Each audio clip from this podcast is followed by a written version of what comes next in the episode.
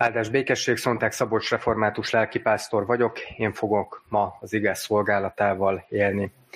Köszöntelek benneteket az apostolnak a szavaival, kegyelem néktek és békesség Istentől, ami atyánktól és az ő fiától, ami úrunktól, az Úr Jézus Krisztustól. Ámen. A mi Isten tiszteletünk további megáldása és megszentelése jöjjön az Istentől, aki teremt, fenntart és bölcsen igazgat minden mindenekben. Ámen. Hajtsuk meg fejünket és imádkozzunk. Mennyi édesatyánk az Úr Jézus Krisztusban. Köszönjük neked, Urunk, hogy énekelhetünk Te hozzád, dicsőíthetünk Téged, miközben megfogalmazhatjuk mindazt, ami ott van a szívünkben és a lelkünkben. Te látod, Urunk, hogy egyen-egyenként milyen próbákat hordozunk a szívünkben, a családunkban, a munkáinkban, a közösségeinkben, a szeretteink között, vagy éppen másokkal szemben.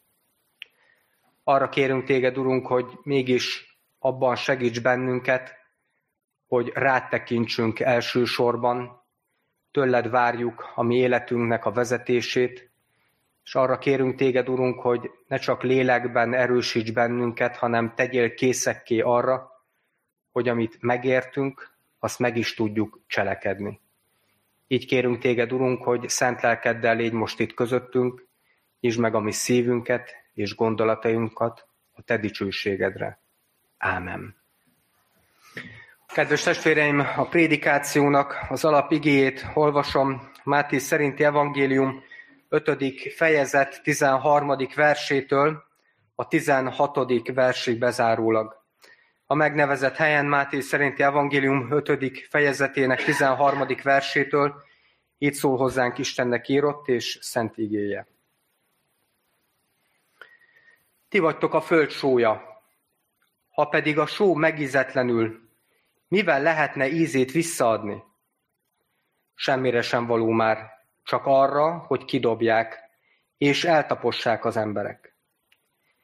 Ti vagytok a világ világossága. Nem rejthető el a hegyen épült város. A lámpán sem azért gyújtják meg, hogy a véka alá, hanem hogy a lámpatartóba tegyék. És akkor világít mindenkinek a házban.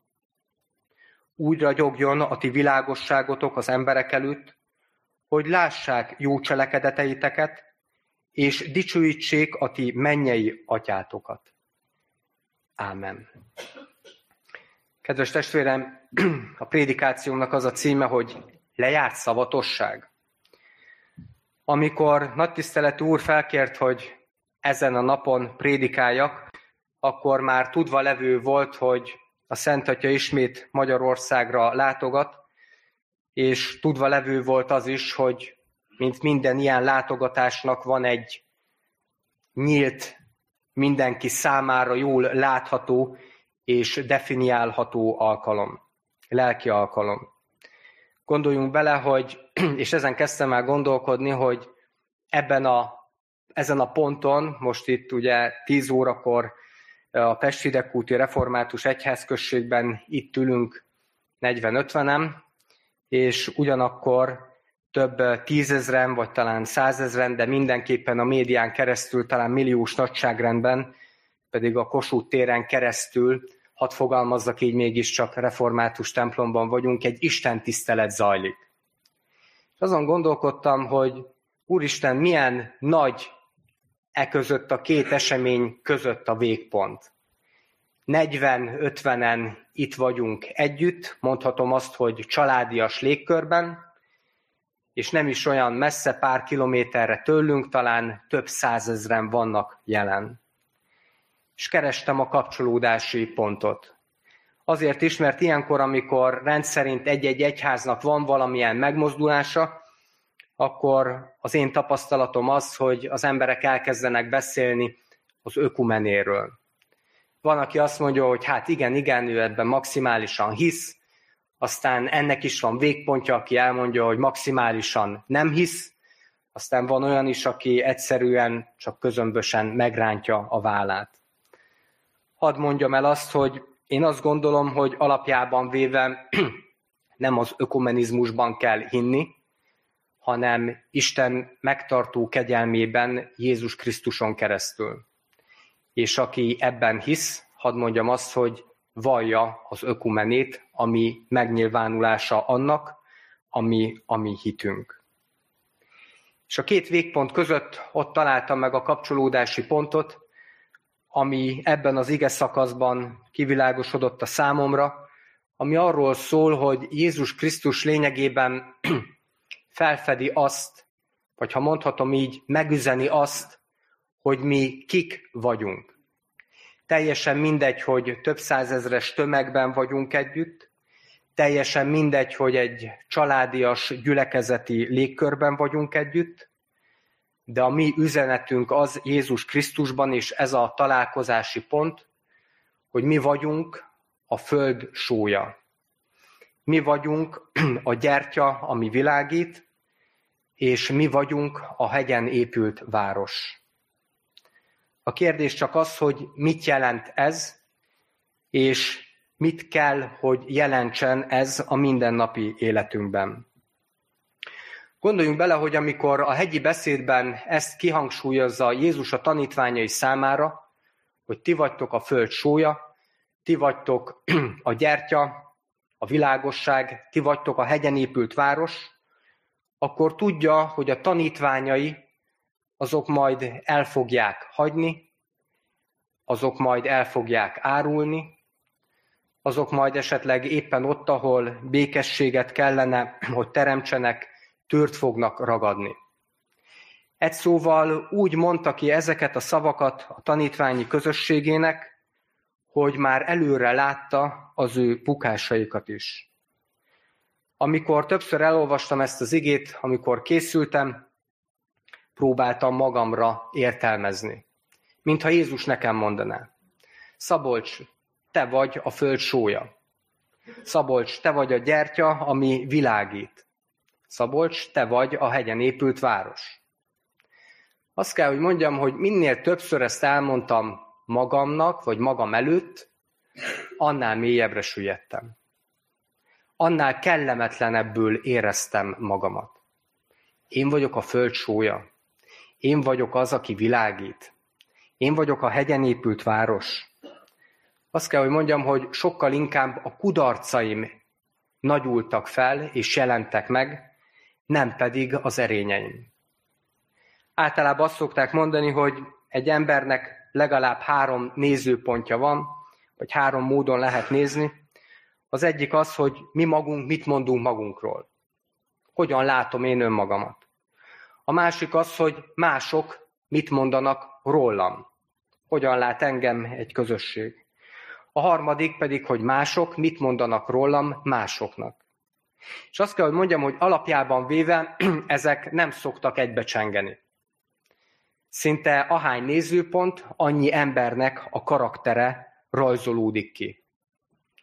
Van, amivel egyet tudunk általában érteni, valamit szánt szándékkal elengedünk a fülünk mellett, valamit pedig határozottan szeretünk tagadni, még saját magunk előtt is. Ma azonban azt mondja Jézus, neked egyen-egyenként, név szerint szólítva, hogy te vagy a föld sója, te vagy a világ világossága, és te vagy a hegyen épített város.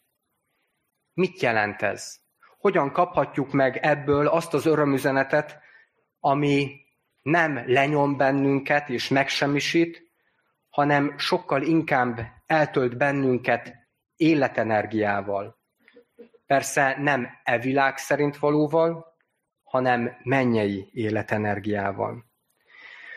Tudjuk jól a sóról, hogy alapvető,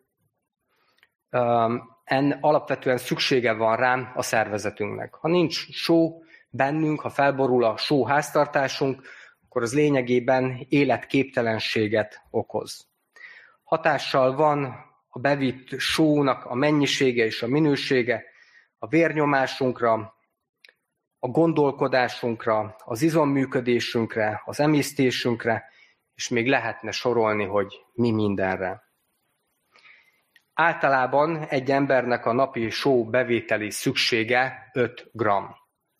Megnéztem a statisztikákat, ebben is előre járunk, mint sok mindenben. Magyar embereknél a nők általában két és félszer több sómennyiséget visznek be egy nap a szükségesnél, a férfiak még jobbak, mert mi közel négyszer annyi sómennyiséget viszünk be. És azt is lehet olvasni, persze most nem biológia órán vagyunk, hanem Isten tiszteleten, hogyha viszont túl sok a sómennyiség, azoknak milyen, annak milyen káros következménye van. De alapjában véve, hogyha maradunk az igen nyomvonalánál, akkor Jézus ezzel azt mondja, hogy a sóból elég kevés, és mégis nagy hatást fejt ki. Sőt, mondhatom azt, hogy ahol éppen nincs só, annak is van hatása, az pedig maga az, hogy nem lesz ízes az az étel, amit eszünk. Édesanyámat szoktam példaként mondani, aki mindig viccelődve azt mondja saját magáról, hogy ő úgy főzi a vasárnapi ebédet, a levest, hogy azt az egyéves is tudja fogyasztani, és a 99 éves is. Ez azt jelenti az ő esetében, hogy nem rak bele sót. Mindenki egyénileg megsúszhatja. Itt ugyanakkor Jézus arról beszél, hogy hadd fordítsam le, alapjában véve ülhetünk itt 40-50-en, lehetnek most testvéreink több százezren is, de mégis a világra nézve a hívő embereknek a száma az elenyésző. Persze beszélünk arról, hogy ebből a 8 milliárd emberből hány milliárdan vallásosak. De hogyha tovább mennénk, hogy ebből a több milliárd emberből hányan azok, akik valóban megvallják szájukkal, hogy Jézus Krisztus az Úr, az már egy sokkal kisebb szám lenne. És hadd mondjam azt, hogy eléggé kevés számot találnánk, hogyha az lenne a keresztmetszeti pont, hogy hányan mernek élni napról napra az szerint, amit megértettek az Isten tiszteleten keresztül Isten igéjéből, vagy az imádságon keresztül, vagy az ima közösségen keresztül. Mert igazából itt válik el az, hogy mi valóban a föld sója vagyunk-e Jézus biztatása szerint. Mi ennek a lényege? Hogyan működik a só? Nagyon egyszerű, egy, egy, egy mondatban fel lehet ezt tárni, felolvad.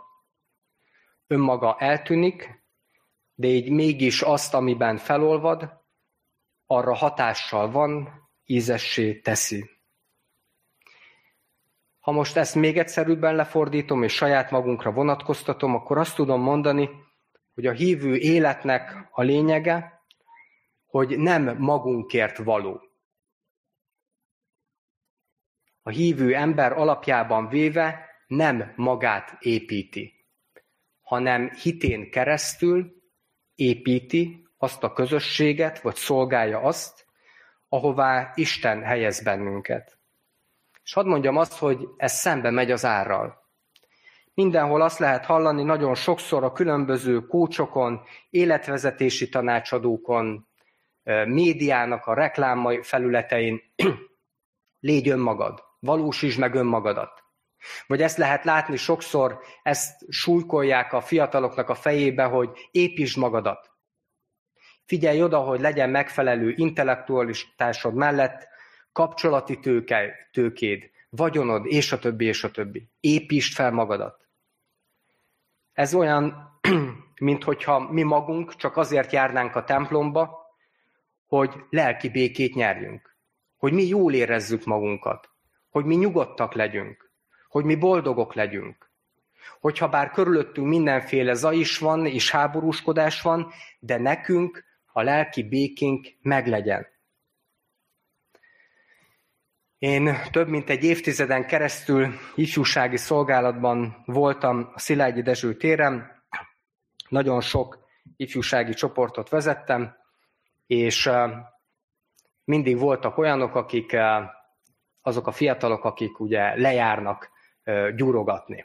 Ugye általában tavasszal is megfigyelhető ez, és lehet egyre több ilyen reklámot is, és mindenfélét hallani, hogy hát most kell készülni az embereknek, ugye, mert jön a nyár, kell valami beachbody, ilyenkor ugye edzőterembe kell menni, sokan ugye már elkezdik ezt az edzés bőjt címszó alatt, ami lényegében nem más sokaknak, mint fogyókúra, de hogy valahogy ki kell nézni. És visszatérve az eredeti történetemhez, hát volt több olyan fiatal, akiről tudtam, hogy gyúrogat, és jön egyik nap, vagy a másik nap, hogy á, nagyon, nagyon meghúztam a vállam. És mi történt? Hát otthon segítettél füvet nyírni esetleg, kapálni, vagy mi egyebet? Nem, nem, nem, túl, túlemeltem magam, most nem nyúlhatok semmihez. És azt kell, hogy mondjam, viccelődve, hogy a hívő ember edzőterme, konditerme a templom. De nem arra való, és nem ott van a célja, hogy mi magunk lelkileg kigyúrjuk magunkat. Mi magunk lelkileg olyan rendben legyünk, hogyha a világ elpusztul körülöttünk, mi akkor is békével tudjunk meghalni. Nem ez a célja annak, hogy itt vagyunk. És nem az a célja annak sem, ahol most több százezren együtt vannak. Az itt létünknek a célja az, hogy valóban erősödjünk, táplálkozzunk lelkileg, de a küldetésünk pedig az, hogy utána olyanokká legyünk, mint a só, ami feloldódik. Olyanokká legyünk hívő emberként, aki nem magát építi, hanem hitén keresztül szolgálja és építi és segíti a másik embert. A szolgálat általában az egyházi közegben mindig egy nagy-nagy kérdéskör. Gondoljunk bele, hogy ahhoz, hogy egy Isten tisztelet megvalósulhasson, hány embernek kell szolgálni. Az, hogy itt van egy lelkipásztor, az egy darab. De alapjában véve kell a presbitérium közössége, hogy ugye szép rendben legyen egyáltalán templom, ki lehessen fizetni a rezsiszámlát, kell egyébként, ha mondhatom így, szolgálat az adakozás is, kell olyan, aki rendezi a virágokat, aki felkapcsolja a villanyt, aki beindítja a közvetítést, aki orgonál, és még sorolhatnám. Aki úrvacsorakor segítkezik, mindig van szolgálni való. De én nagyon sokszor azt tapasztalom, hogy arról van szó, hogy nem találom a helyemet a gyülekezetben, nem tudom, hol szolgáljak. Hadd mondjam azt, hogy ez alapján, az ige alapján ez a feszültség nem kell, hogy ott legyen az életünkben. Mert ott kell szolgálnunk, ott kell sóvá lennünk, ahová Isten helyezett bennünket. Az iskolában, a munkahelyen, a családba, de hadd mondjam így, hogy a sorban állás közben, az autóban ülve, az ebrán várakozva, vagy éppen a dugóban bosszankodva. Ott kell sóvá lennem. Ott kell tudnom Isten szerint való módon segítenem és kifejtenem az én hívő mi létemnek, mi voltomnak a lényegét. Ugyanis mi mindenhol hívő emberek vagyunk. Nem csak a templomba. Sőt, hagyd mondjam ezt, hogy itt sokkal könnyebb. Sokkal könnyebb zárt közösségben megvallani a hitünket. De a hitünknek a próbája igazából akkor kezdődik, amikor kilépünk a templomból, elbúcsúzunk a lelkipásztortól. A kérdés az, hogy mennyire tudunk feloldódni mennyire tudunk ilyen módon megélni a mi hitünket, és a hitünknek a lényegét. Mert hogy ez a lényeg, hogy nem magunkat, hanem másokat építünk. Gondoljunk bele abba, és hadd hozzak egy személyes példát, hogy Magyarországról azt szokták mondani, és mi magunk is ezt valljuk, hogy ez egy keresztény ország. Ezer éves múltunk erről tanúskodik. Én most nem lelkipásztorként szolgálok a hétköznapjainkban, hanem világi állásom van, és ezen az álláson keresztül vallás turizmussal foglalkozom. Összefoglalva próbáljuk segíteni az embereket, hogy a gyülekezet közösségén túl olyanok is eljussanak egy-egy egyházi értékkincsbe, akik nem hívő emberek. Kis képzavarral élek, a vallásturizmus mekkája, az Fatimában van, évente ott rendezzük meg olyan konferenciát, ahol országok képviseltethetik magukat, és 2020-ban Magyarország volt a díszvendég, én képviselhettem, és akkor előadtuk, hogy kik is a magyarok, és azt kell, hogy mondjam, hogy csalódás ért. mert azt hittem, hogy mindenki tudja, hogy mi kik vagyunk. És azt kell, hogy mondjam, hogy majdnem, hogy azzal gyanúsítottak meg, hogy én hazudok. Hát hogy lehet, hogy egy ilyen pici országban ennyi érték van? Hogy lehet, hogy egy ilyen pici országban ilyen komoly okumenikus élet van?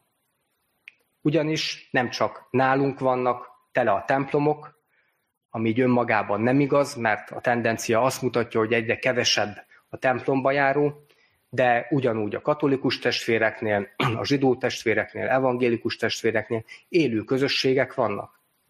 Alapjában véve hazánkban még nem a kövek prédikálnak. Mit jelent ez? Azt jelenti ez, hogy akár az egyház, vagy akár az állam megadhatja az optimális keretet ahhoz, hogy összejöjjünk. Ahhoz, hogy megvalljuk szabadon, hogy kihez tartozunk. De Isten országát egyedül és kizárólag te tudod építeni. Tehát még egyszer, Isten országát egyedül te tudod építeni. Az egyház és az állami vezetők tudnak segíteni az optimális keret megadásába, de Isten országának az építése az a mi feladatunk, az én feladatom. A kérdés az, hogy te milyen építő vagy, amikor kimész a templomból. Hogyan viselkedsz a családodban, a munkahelyeden, a házastársaddal, a gyerekeddel, az unokáddal, a szüleiddel, a nagyszüleiddel, a dédszüleiddel, és még sorolhatnám. Itt válik el az, hogy milyen emberek vagyunk hitben. Nem pedig ott, hogy csak eljövünk és edzük magunkat. És hadd mondjam azt, hogy a Szentírás maga biztat arra bennünket, hogy a világ sóvárogva várja Isten fiainak a megjelenését.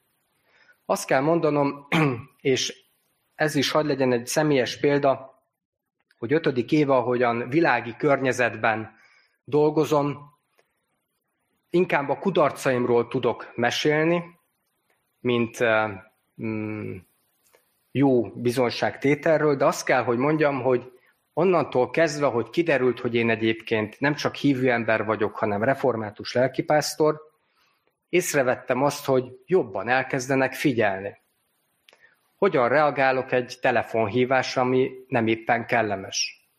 Odáig, hogy hogyan viselkedem a munkában. Hogyan viszonyulok a kollégáimhoz. Hogyan megyek ki a közösségi étkezdébe, és még sorolhatnám. És azt is észrevettem, hogy egy idő után elkezdenek jönni az emberek, és sok-sok megbeszélés, az lényegében lelki gondozói beszédé, beszélgetésé szelidült vagy változott át.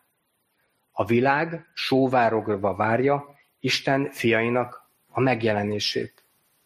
Ebben az igaz szakaszban, amit felolvastam, azt mondja Jézus, hogy ti vagytok a világ világossága. Te vagy a világ világossága. Máshol ugyanezt mondja saját magáról. Én vagyok a világ világossága. Mit jelent ez? Azt jelenti, testvérek, hogy mi tulajdonképpen Isten fényét visszük tovább. Ez ad az életünknek értelmet, és ez ad célt. Az összes többi nem más, mint saját magunk építése. Tehát az emberek látnak, néznek, véleményt is alkotnak, de alapjában véve arra várnak, hogy felfedjük azt, hogy nekünk mi a reménységünk. Mi hívő emberként hogyan viselkedünk a magánéletben, hogyan oldunk meg egy-egy krízis problémát, hogyan hordozunk el egy-egy betegséget, gyászt, hogyan vagyunk jelen éppen egy családi tragédiában, és sorolhatnám. Mert ez jelenti azt, hogy mi a föld sója vagyunk, Jézus értelmezése szerint. Mi ráfigyelünk, ő pedig ránk figyel, hogy mi tudjunk másokra figyelni. Tehát lényegében összefoglalva, Jézus azt mondja, hogy te vagy a só, ami ízt adsz annak a környezetnek, amibe ő helyezett bele. Te vagy a világosság, ami, aki irányt tudsz mutatni mások számára is. És te vagy a hegyen épült város, aki példaként járhat elő, hogy mások is téged kövessenek. Adja Isten, hogy ez megvalósuljon az életünkben. Ámen. Most pedig csendben, csendes fohásszal forduljunk Isten felé, és vigyük elé gondolatainkat.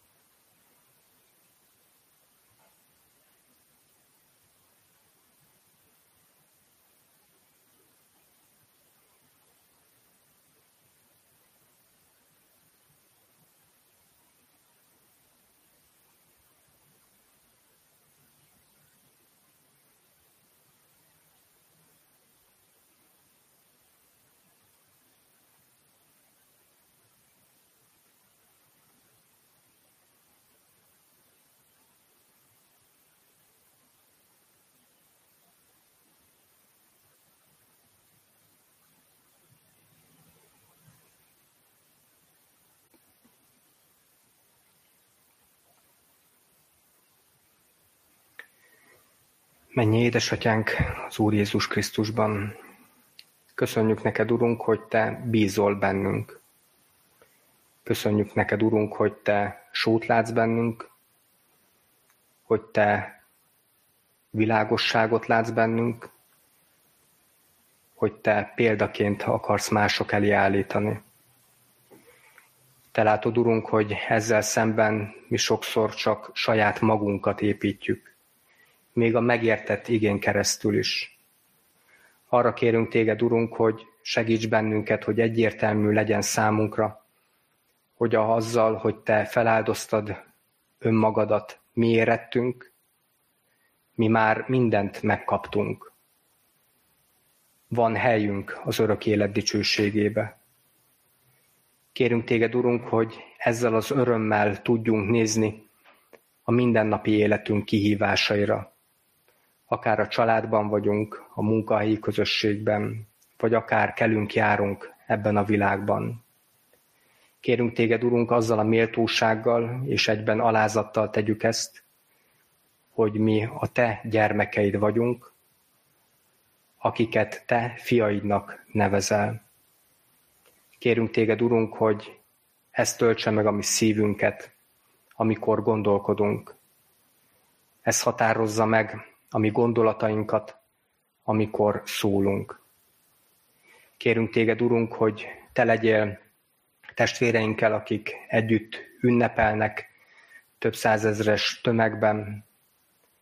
Te legyél velünk ebben a gyülekezetben, te legyél jelen a te szent lelkeddel más egyházaknak a közösségeiben. Tudva azt, Urunk, hogy minden ajándék tőled van, minden közösségbe, aki megvallja, hogy te vagy az Úr Jézus Krisztusban. Kérünk téged, Urunk, hogy te legyél egyházi és világi vezetőinkkel.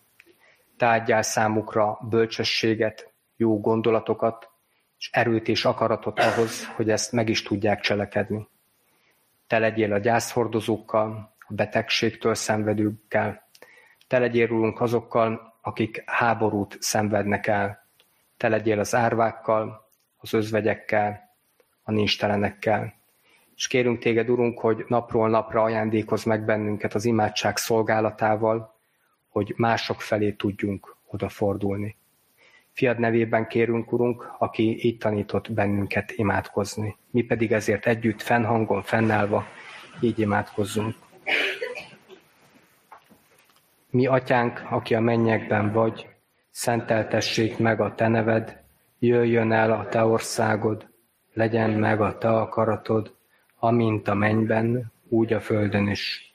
Minden napi kenyerünket add meg nékünk ma, és bocsáss meg védkeinket, miképpen mi is megbocsátunk az ellenünk védkezőknek, és ne vigy minket kísértésbe, de szabadíts meg a gonosztól, mert tiéd az ország, a hatalom és a dicsőség mindörökké. Ámen.